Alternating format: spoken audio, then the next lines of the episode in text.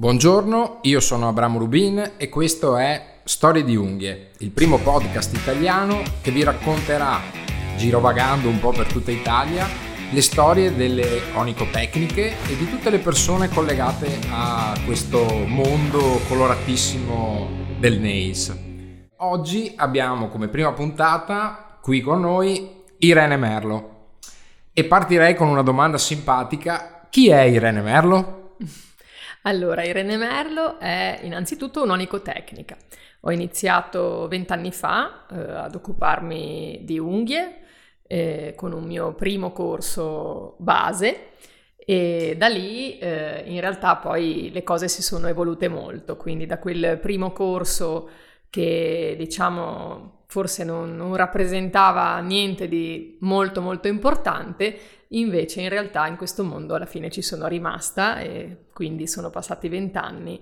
E, e sei ancora qua. E sono ancora qua e devo dire che la parte anche lavorativa, se vogliamo, fa parte della mia vita a tutti gli effetti.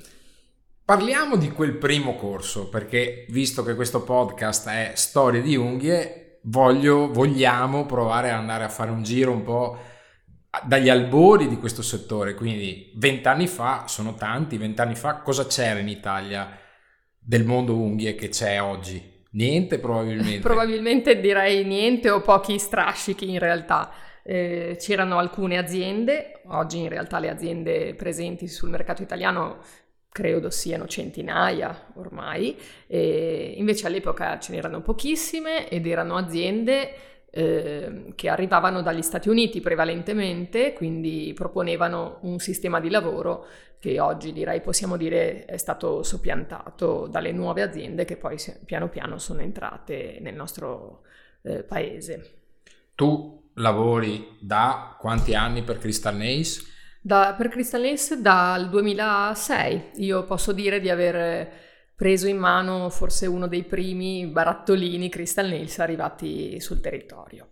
Eh, mi interessa per raccontare a chi ascolterà questo podcast, perché dici che dall'America sono arrivati dei prodotti diversi? Cioè, mh, mm, qual è la grossa differenza secondo te? È nello stile, nel modo di, di, di effettivamente realizzare la ricostruzione?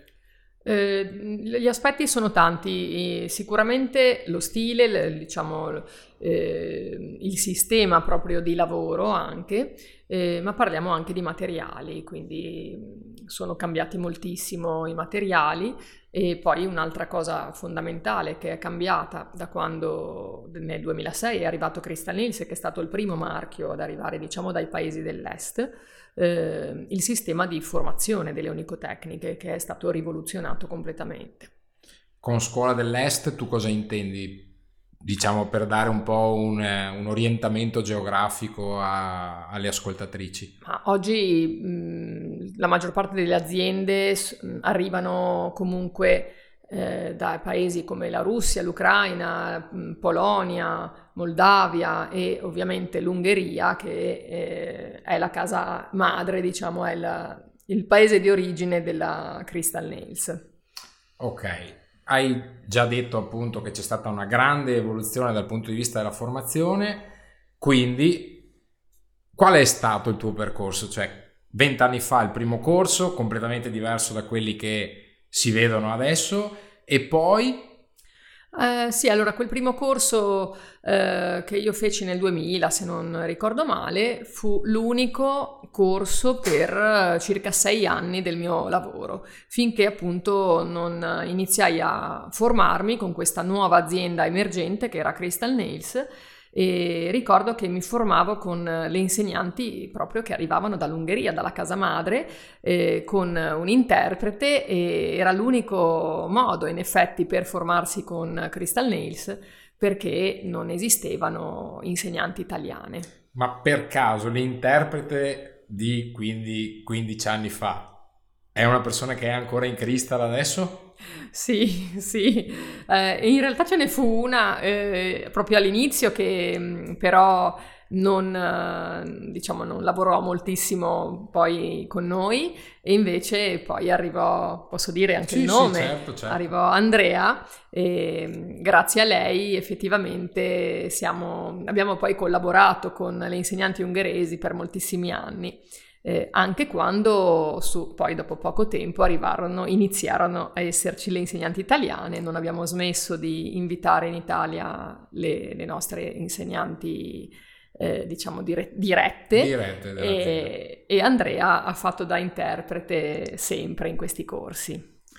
Torniamo un attimo sempre indietro per rimanere collegati a quel primo corso. Perché hai fatto quel corso? Il primissimo corso eh, lo feci perché mi trovavo in un momento forse un po' difficile in realtà della mia vita perché avevo, avevo 20 anni circa e avevo perso il lavoro, quindi mi trovavo improvvisamente forse a chiedermi cosa volessi fare da grande, e anche grazie alla liquidazione, no? al TFR che ricevetti dopo il licenziamento, eh, insomma decisi dove volevo, come volevo investire questi soldini, quindi mi posi questa domanda e e arrivò questa risposta, volevo fare le unghie. E quindi ad oggi che sono ormai 15 anni che insegni. Quante ragazze secondo te hai trovato in aula nella stessa condizione in cui ti sei trovata tu 20 anni fa? Ma probabilmente la maggior parte e soprattutto in questi ultimi due anni, devo dire, eh, in un momento quindi anche, se possiamo dire, proprio di, di crisi no? Nel, in tutti i settori del lavoro e anche proprio in una fase in cui le persone sono, in, sono state obbligate a chiedersi se ci fosse bisogno di cambiare qualcosa nella loro vita e devo dire la maggior parte delle, delle nostre allieve dei corsi base si avvicinano per con, con per lo stesso motivo che, che, ha mosso te insomma sì assolutamente. Diciamo. e questa credo sia uno degli aspetti che dà più soddisfazione per un insegnante cioè dare comunque una prospettiva una possibilità in più a una persona che magari ha dovuto cambiare lavoro o l'ha perso o fa fatica a trovarlo, quindi insomma... Sì, e anche ehm, è bello vedere che ci sono persone che hanno il coraggio di provare a fare quello che, quello che piace, perché in realtà eh, oggi magari una persona trova un lavoro ed è già tanto se l'ha trovato, sia che piaccia eh, sia che non piaccia, invece nel nostro settore eh, è molto bello perché abbiamo persone che hanno scelto di essere onicotecniche nella maggior parte dei casi, non ci si sono trovate per caso. Cambiamo argomento e passiamo a come si diventa insegnanti del settore NACE e soprattutto come si diventa insegnanti per l'azienda master, per l'azienda Crystal Nails per la quale lavori tu da 15 anni. Crystal Nails è un'azienda particolarmente esigente da questo punto di vista ehm, l'azienda seleziona le proprie insegnanti organizzando il campus, che è un, una settimana di formazione eh, all'interno della quale però si effettuano anche degli esami che permettono di valutare il livello di preparazione dell'allieva.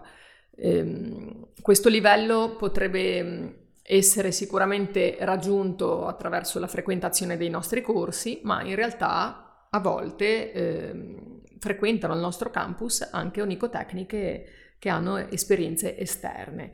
E quindi l'azienda in realtà non chiude le porte a chi eh, lavora da anni e ha magari una, un'esperienza anche solida e mm, con la frequentazione del campus si può ottenere il livello master, indipendentemente dall'aver partecipato o meno a tutta una serie di nostri corsi che proponiamo nei, nei percorsi di struttura e nei LART.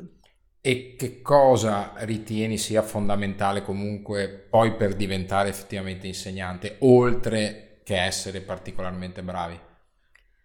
Allora, in realtà il campus poi non basta per diventare veramente insegnante Crystal Nails. Eh, c'è successivamente al conseguimento del livello master un ulteriore esame che viene effettuato dai sei mesi all'anno circa successivamente appunto al titolo di master e in questo esame si valutano anche delle altre caratteristiche. Eh, importantissime, direi fondamentali, per poter formare le nuove onicotecniche. Ok, andiamo più sullo specifico, visto che questo post, podcast vuole essere appunto il racconto di, di, delle vostre storie, delle storie delle persone che eh, vivono nel mondo NACE. Eh, qual è il corso che ti piace di più? Il corso che mi piace di più? Beh, non è una domanda semplicissima a cui rispondere. Eh, potrei dirti il corso base perché è quello dove effettivamente eh, una ragazza, un, un'onicotecnica, un aspirante, aspirante onicotecnica può eh, iniziare a mettere le basi del proprio percorso e quindi quelle basi potrebbero essere davvero determinanti per il suo futuro, quindi è un corso fantastico. Poi per quanto riguarda invece strettamente il, il mio lavoro, a me piace molto, piacciono molto le strutture estreme e quindi Potrei dirti che un altro corso per me bellissimo, dal mio punto di vista, è l'Extreme Shapes, dove insegniamo appunto queste strutture estreme, così perfette nei parametri. Rimaniamo quindi nel, nelle forme. Qual è la tua forma, la forma preferita da Irene Merlo? oggi, oggi faccio fatica a rispondere alle tue domande perché in questo senso mi mi ritrovo a volte a pensare che lo stiletto sia la mia forma preferita, poi magari dopo un po' di tempo cambio idea e preferisco la mandorla russa o, non avrei mai o detto la Marilyn. mai detto lo stiletto. E le gare, che ormai sono due anni che vengono praticamente frequentate solo online e sembra ci sia un pallido tentativo di tornare in presenza, ma boh, speriamo nel 2023. Cosa ne pensi? Tu ne hai fatte, hai partecipato a parecchie gare. Sì, io ho partecipato a moltissime gare e alle mie allieve dico sempre che ho partecipato e perso più gare di quante ne abbia vinte, seppure ne abbia vinte parecchie, in realtà ho tentato molte volte e questo mettermi alla prova mi ha permesso di migliorarmi non solo ovviamente dal punto di vista eh, diciamo del lavoro presentato in gara, ma eh, diventare molto più precisa e attenta nei dettagli anche per quanto riguarda il lavoro quotidiano sulle clienti. Quindi io ehm, spingo tantissimo le mie allieve a provare a gareggiare perché sia dal punto di vista emotivo che tecnico eh, costituisce una grandissima preparazione. Terminiamo con le ultime due domande. Qual è il tuo costruttore preferito? Anche se temo di sapere la risposta. La so. il Coverre Filard, un costruttore direi conosciuto da tutte le nostre cristalline, probabilmente il costruttore più utilizzato in assoluto. Qual è il tuo colore preferito? Ah, Ultimamente il verde. Ultimamente il verde. Anche qui cambio, cambio spesso. Mi immaginavo un rosso. Beh, comunque no, è... è... stato anche il rosso, a Però volte... Adesso si va sulle tonalità di verde. Assolutamente sì. Per questa prima puntata di Storie di unghie abbiamo finito, abbiamo avuto il piacere di chiacchierare con Irene Merlo, che è la responsabile della formazione Crystal Nace Italia io vi rimando a iscrivervi al canale in modo da poter non perdere tutte le prossime puntate. E grazie Irene. Grazie Abramo, grazie a tutti. Ci ascoltiamo su queste frequenze la prossima volta. Ciao e grazie a tutte.